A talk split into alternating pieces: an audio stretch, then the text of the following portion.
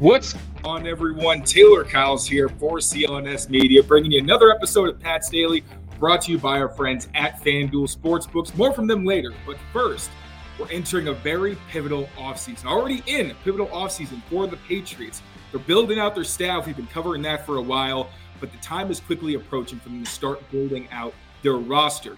And more important, I would say quarterback is up there, but right under there, I think for them is the offensive line, specifically tackles. So to get the best insight on the Patriots offensive line, I listened to help of Brandon Thorn, friend of the channel. Brandon, thank you so much for coming on. You do amazing work. I was just telling you before the show about how heavily I lean on your work when it comes to scouting these guys. You do a great job at Bleacher Report with Trench Warfare. Sign up also if you aren't already. But uh, Brandon, how are you doing? And uh, give me your thoughts on the Super Bowl also from more of a trenches perspective, because this was a really big uh, defensive battle and it felt like a big one that was decided by the big boys down there.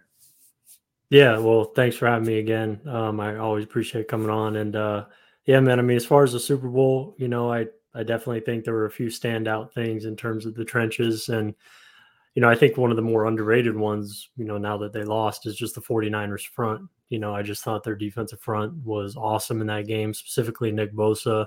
Um, you know, I, I think he was charted, you know, nine, 10 pressures or whatever. Um, so he was affecting the game um, pretty much, you know, throughout. Uh, but also Javon Hargrave had moments, uh, Arik Armstead, even Chase Young, you know, he had that that that high quality sack on on Donovan Smith where you know hit him with the swipe and beat him clean.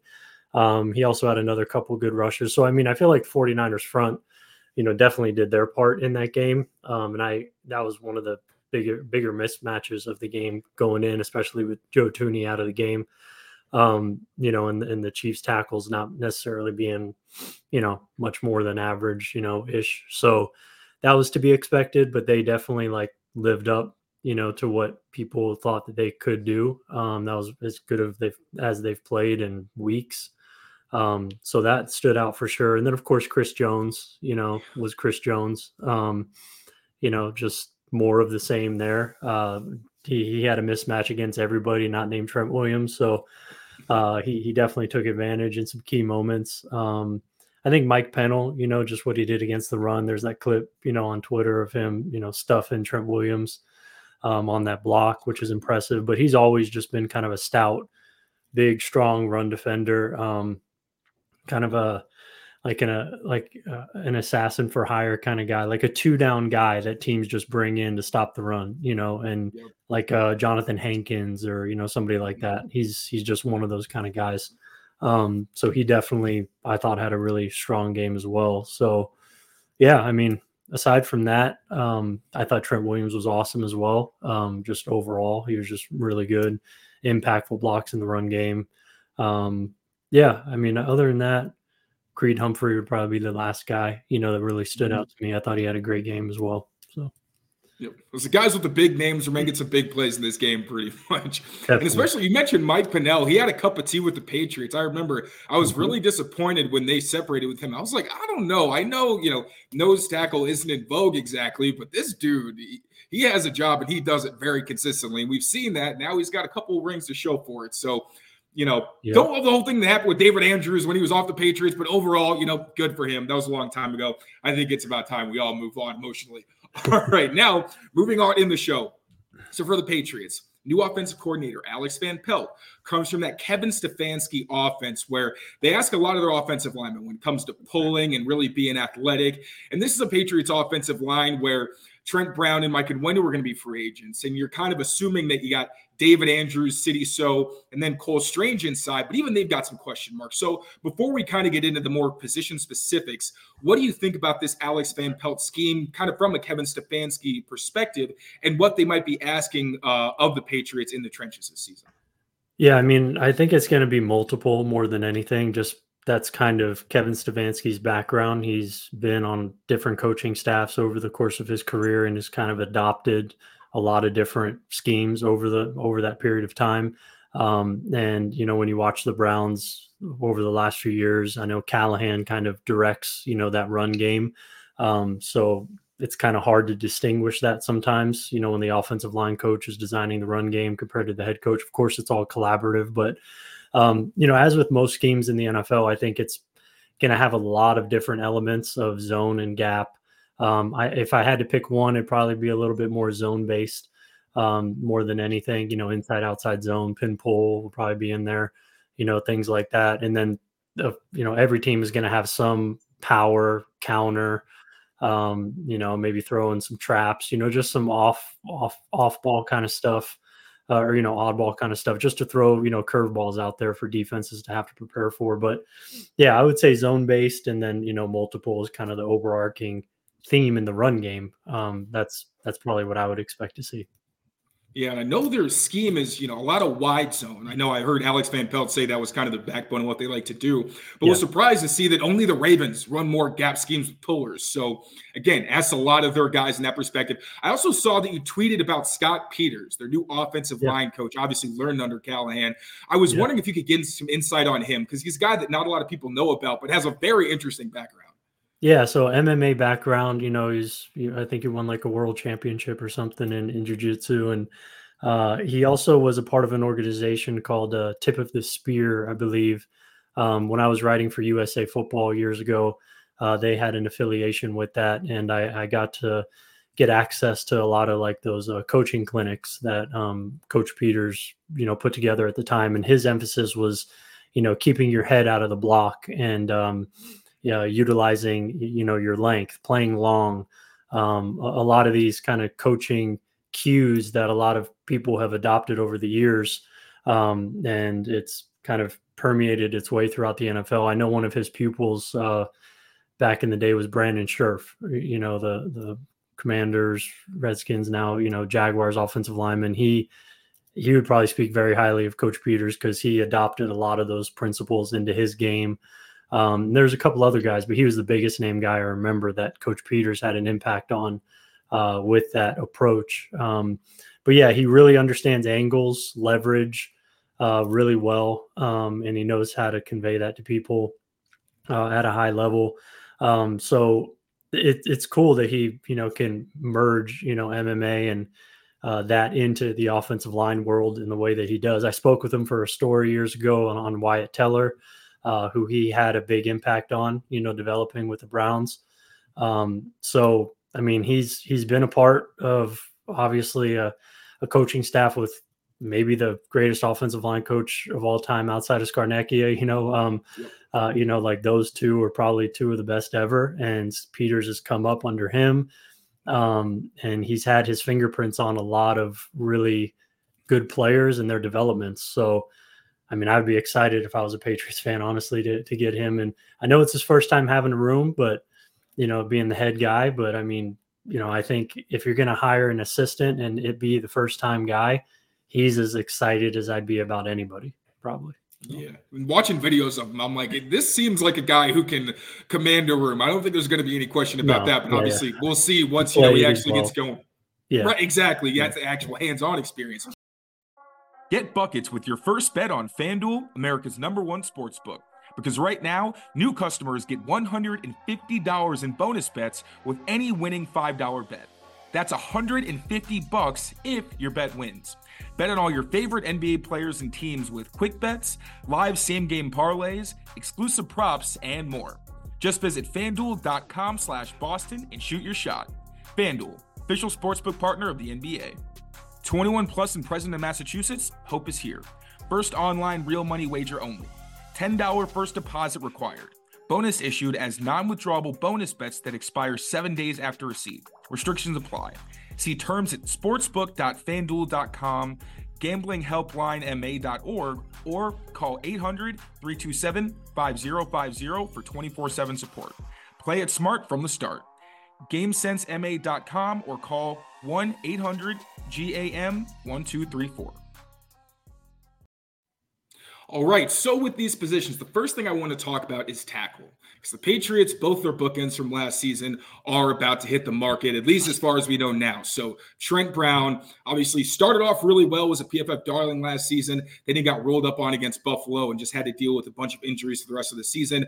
Mike and Onwenu switched over, I think it was around week seven. It was in that same Bills game had a lot of success at right tackle as he's had throughout his career, although I think he's more of a guard. Um, kind of interesting how it's going to fit in this scheme. But how do you think the Patriots should address the offensive tackle position? Do you think they'd be better off re signing both guys and maintaining some continuity there? Or do you think maybe they should move Onwenu to a different position, move on from Trent Brown? What are your kind of your thoughts? Yeah, I mean, you know, this this one's tough. It's you know, I, I kind of lean towards at least keeping one of them just because it's so hard to find tackle. Uh, you know, almost every team in the league is is you know always kind of looking, surveying the tackle market, whether free agency or the draft. Typically, you're not going to find a really good tackle in free agency, and if you're going to find one in the draft, it's going to be in the first round. Um, you know, of course, there's exceptions, and you know, there's ways to you know, kind of patch it together, um, especially if you have a really good offensive line coach and if your scheme is offensive line friendly. You know, a lot of RPOs, play action, uh, you know, kind of a run first approach, you know, that kind of thing that can help mitigate and hide, you know, your lack of talent at the position. Um, so, you know, all that being said, I, I mean, I would just say, you know, go with the younger guy and Mike Onwenu and, uh, you know, give you some flexibility as well, um, you know, to play inside and out um, which Trent Brown doesn't really bring there, um, although he does bring flexibility on the side, but uh, in terms of what side he can play. But yeah, I mean, I would probably just lean on Wano. It's going to be more expensive probably as well. So that's, you know, double edged sword almost every angle you take here. Um, but, uh, but yeah, that's probably where I would go and then just try to address um, the opposite tackle uh, position in the draft, um, which I think that they're well positioned to do. Um, whether you know, I don't know if they would take one where they are now in the draft, or if they trade down or, or, or trade back up, or you know anything like that. But this this class has a lot of tackle options that'll probably trickle into you know round two as well. So, um, yeah, I mean, I, I definitely think this is a good class to need a tackle. We're going to get into more of their kind of off-season options and things like that. Before we do, I want to touch on the interior as well because it's a spot where on paper they've got bodies. Like they've got Sidy Sow, who I thought looked really good, especially considering they tried to start him out at tackle before they were like, all right, no, he's really a guard. Uh, Cole Strange really started to look better before he had a second knee injury, which is the big thing here, where you really don't even know what his availability is going to be like. You've got Atonio Mafi behind them. You've got Jake Andrews, who showed that he could play a little bit of guard later in the season. But do you think the Patriots should still address the spot? Like, I would love to know what you thought about Sidy's first season. And also, if, you know, Cole Strange maybe has miss significant time, if that's somewhere you think they should either go outside and bring someone in, you know, considering this new scheme, or if you think Jake Andrews and Atonio Mafi, with the help of someone like a Scott Peters, could maybe be able to fill that void. Yeah. I mean, this is another if we're looking at it, at it collectively as like a trio i mean i definitely think that you would want to bring at least one guy in here specifically a guard you know assuming you know the andrews you know david and jake um, you know could kind of handle that and you know maybe you know offer some some guard there with jake uh, potentially i don't know but um, yeah i mean just because you know throwing the injury in there with cole strange that definitely throws a wrench into things. And I, I don't know, you know, I, I, have no insight on that. But um, if he is going to miss time, you definitely want to have another option outside of Mafi to to play guard, especially in this system. If you are going to be running a lot of wide zone and you know asking your guys to to move, you know, laterally and you know get on the move, you know, you know quite a bit. I just think you would want another guy in there. So yeah, I mean, I, I would be shocked if they don't address um, you know, the offensive line multiple times this offseason. Um, you know, assuming say they just re-sign one of those tackles, like we said, I would expect a tackle and a guard to be added, you know, in the first couple rounds and or via you know free agency.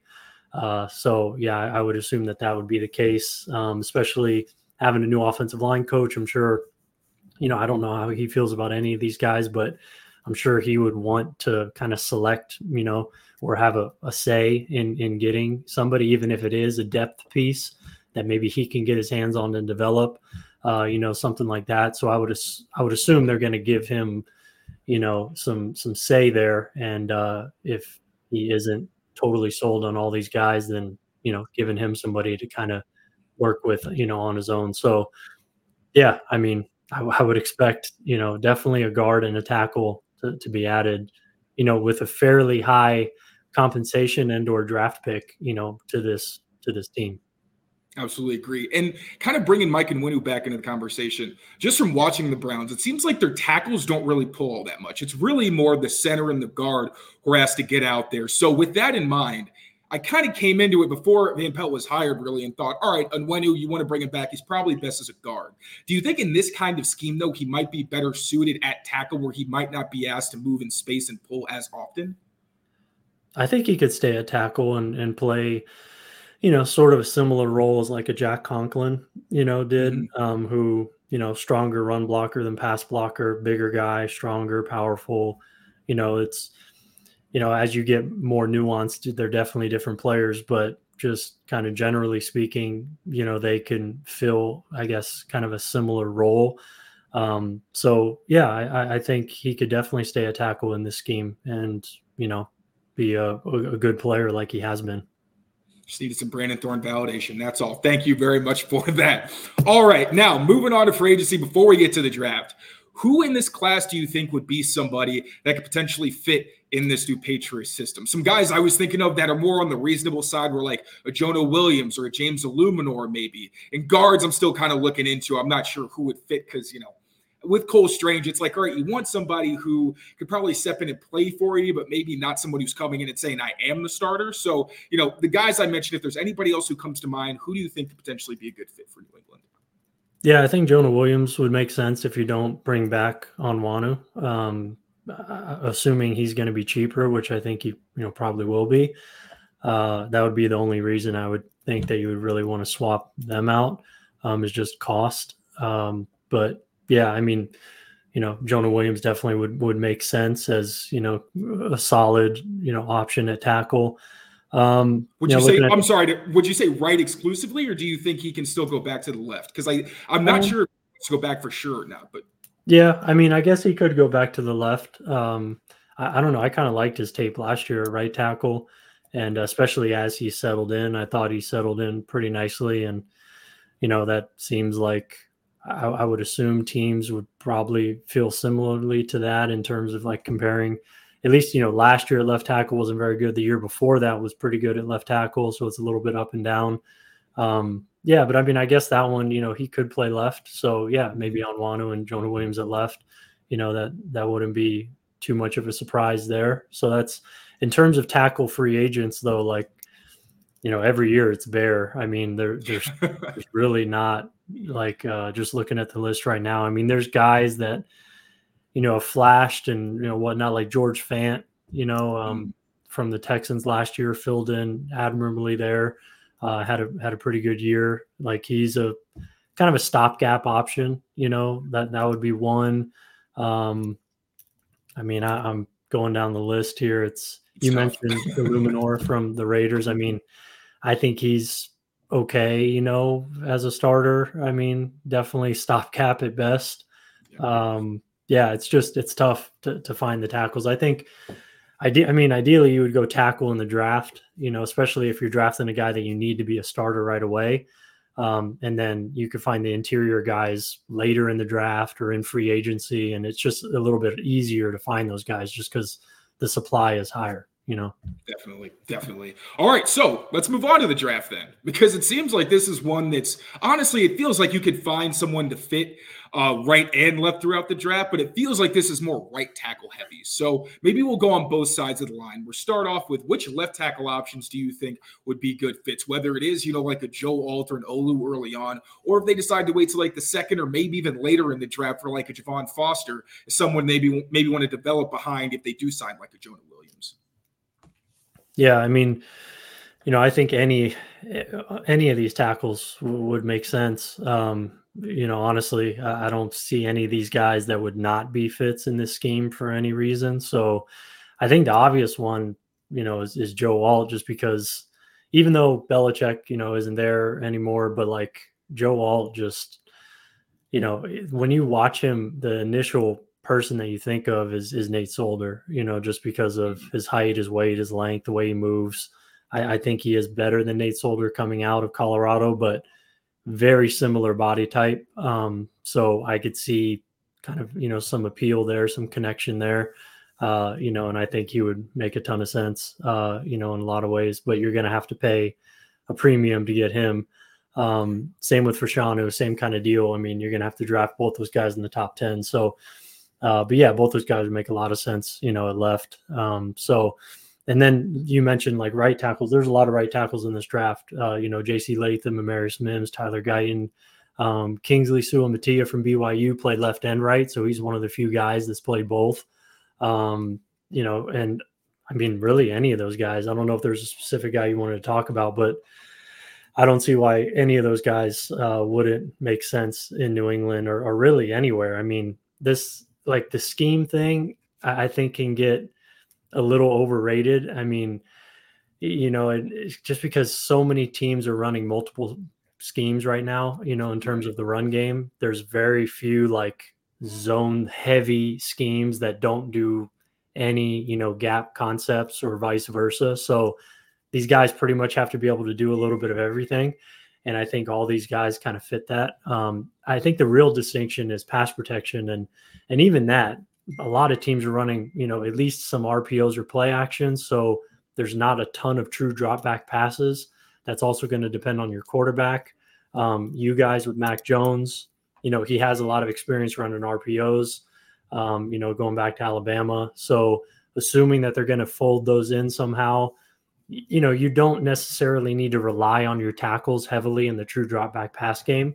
Um, and that is helpful for all these rookies, you know, and uh, there, there's not a lot of rookies that are going to come in and be able to really execute a true drop back pass game at a high level. I would say in this class, the only two I'd feel really comfortable doing that would be Joe Alt and Olu Fashanu. But of course, those guys are going to be top 10 picks. So, right. um, yeah. Um, as far as later round guys go, though, uh, you mentioned one. I like Javon Foster as well. Um, nice. I kind of have like a fifth, you know, fourth, fifth round grade on him. He might go higher because he had a pretty good senior bowl. I think he's probably going to test pretty well as well. You know, long arms. He he fits the bill in terms of physical traits.